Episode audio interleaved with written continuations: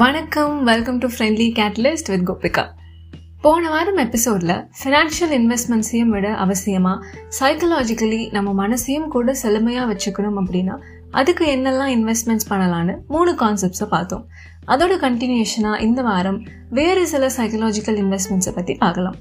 நான்காவது investment understanding time இன்னைக்கு நம்ம வேர்ல்டில் வருஷத்துக்கு வருஷம் எல்லா டிரெக்ஷன்ஸ்லையும் சேஞ்சஸ் அப்படின்றது மட்டும் கான்ஸ்டண்ட்டாக கண்டினியூஸாக நடந்துகிட்டே இருக்குது இப்படிப்பட்ட இந்த வாழ்க்கையை எப்படி வாழ போகிறோம் அப்படின்றதும் ஆப்வியஸ்லி அவரவர் கைகளில் தான் இருக்குது பட் நல்ல ஆரோக்கியம் நிறைய செல்வம் இல்லை வேற எதுவாக இருந்தாலும் ஒரு விஷயத்தை அடையணும்னு நினச்சா அதுக்கு முதல்ல அந்த விஷயத்தை முழுமையாக உள்வாங்கி தெரிஞ்சுக்கணும் இல்லையா?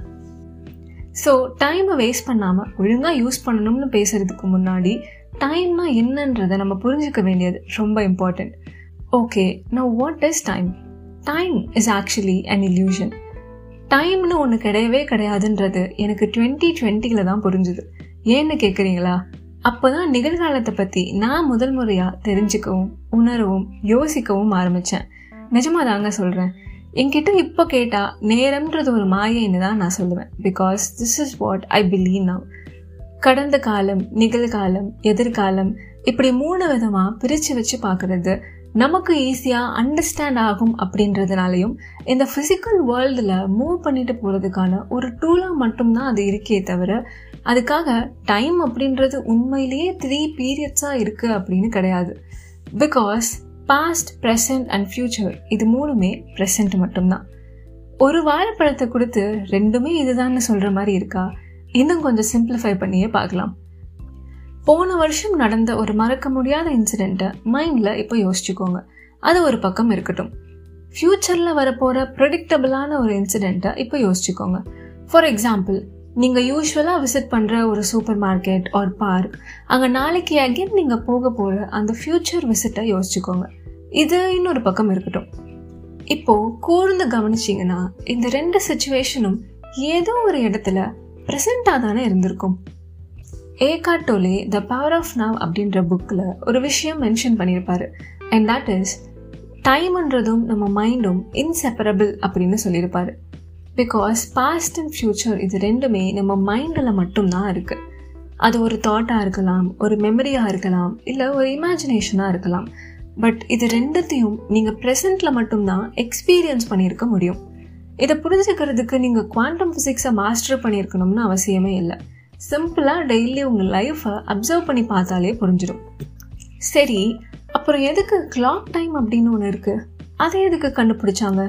நியாயமான கேள்வி தான் கிளாக் டைமுக்கும் சைக்கலாஜிக்கல் டைமுக்கும் ஒரு சின்ன டிஃப்ரென்ஸ் தாங்க இருக்குது பாஸ்டில் நீங்கள் பண்ண மிஸ்டேக்ல இருந்து லெசனை மட்டும் எடுத்துக்கிட்டு மூவ் ஆன் ஆகி போயிட்டீங்க அப்படின்னாலோ இல்லை ஃப்யூச்சருக்கான பிளானிங்கை மட்டும் பண்ணிட்டு இன்னைக்கு செய்ய வேண்டிய வேலையில் அகெயின் ஃபோக்கஸ் பண்ண ஆரம்பிக்கிறீங்க அப்படின்னாலும் கிளாக் டைமு ஒரு டூலாக நீங்கள் யூஸ் பண்ணுறீங்க அப்படின்னு அர்த்தம்.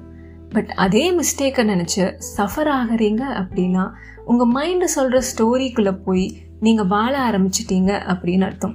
இப்போ கொஞ்சம் உங்களுக்கு புரிஞ்சிருக்கும்னு நம்புகிறேன் சரி இப்போ எப்படி இதை இன்வெஸ்ட்மெண்ட்டாக பண்ணுறது now is the only time we have அப்படின்னு சொல்லும் பொழுது இந்த நவ்ன்ற பிளேஸில் டைம்ன்றதுக்கு வேலையே கிடையாது. ஸோ பாஸ்ட் ஆர் ஃப்யூச்சர் பற்றின சஃபரிங்குள்ளே ஆட்டோமேட்டிக்கலி நம்ம போகாமல் இருப்போம். ஸோ எப்பெல்லாம் நீங்கள் பாஸ்ட்டை நினச்சி சஃபர் ஆகுறீங்களோ இல்லை ஃப்யூச்சரை நினச்சி பயப்படுறீங்களோ அந்த சுச்சுவேஷனில் எல்லாம் now is the only time I have நிகழ் அப்படின்றது மட்டும்தான் நிஜம். இந்த ஸ்டேட்மெண்ட்டை ரிப்பீட் பண்ணிகிட்டே இருங்க. இதை தான் பிரிங்கிங் இன் தி அவேர்னஸ் அப்படின்னு சொல்லுவாங்க. இந்த அவேர்னஸில் நீங்கள் தொடர்ந்து இன்வெஸ்ட் பண்ணும் பொழுது இதிலிருந்து வர ரிட்டர்ன்ஸ் நம்பர்ஸில் வேல்யூ பண்ண முடியாத அளவுக்கானதாக உங்கள் லைஃப்பில் ரிஃப்ளெக்ட் ஆகிறத பார்ப்பீங்க. அஞ்சாவது investment remind yourself of who you are நீங்கள் யாருன்றது தெரிஞ்சுக்கோங்க. அண்ட் உங்களை முழுமையாக புரிஞ்சுக்கோங்க. வெயிட் எப்போ பாரு இதையே சொல்லிட்டு இருந்தா கேட்குறவங்களுக்கு போர் அடிச்சிடாதா? நான் ஏன் இப்படி சொல்கிறேன்னா இந்த கேள்வி நிறைய வாட்டி எனக்குள்ளே எழுந்திருக்கு. ஆனால் இப்போ வரைக்கும் இதுக்கான ஒரு ஆல்டர்னேட்டிவை மட்டும் என்னால் கண்டுபிடிக்கவே முடியலை. ஸோ இதை ஷார்ட்டாகவே சொல்லிடுறேன். லைஃப்பில் உங்கள் ட்ரீம்ஸ் ஆகட்டும் பிளான்ஸ் ஆகட்டும் இல்லை ஆசைகளே இல்லாமல் நீங்கள் நடந்து போகிற பாதையாக இருந்தாலும் சரி இது எல்லாத்துக்குமே ஆரம்ப புள்ளியாக இருக்கிறது இந்த கேள்வி தான் அப்படின்னு நான் நம்புகிறேன் பட் இந்த இன்வெஸ்ட்மெண்ட்லேருந்து வர ரிட்டர்ன்ஸ் ஃப்ளக்சுவேட் ஆகிட்டே இருந்தாலும் கூட ஒரு கிளாரிட்டியை உங்களுக்கு எல்லா நேரங்கள்லையும் கொடுத்துட்டே இருக்கும். நம்ம பார்த்த இந்த அஞ்சு சைக்கலாஜிக்கல் இன்வெஸ்ட்மெண்ட்ஸில் உங்களுக்கு எது ரொம்ப டிஃப்ரெண்ட்டாக இல்லை இதை ட்ரை பண்ணலாம் அப்படின்னு தோணுச்சோ அதில் ஃபர்ஸ்ட்டு இன்வெஸ்ட் பண்ண ஆரம்பிங்க.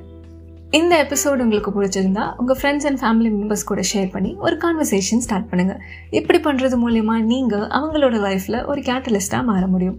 அண்ட் இந்த எபிசோடை பற்றின உங்கள் காமெண்ட்ஸை இன்ஸ்டாகிராம் இமெயில் அண்ட் லிங்க்டின் மூலமாக என் கூட நீங்கள் ஷேர் பண்ணலாம். And I will see you soon in another episode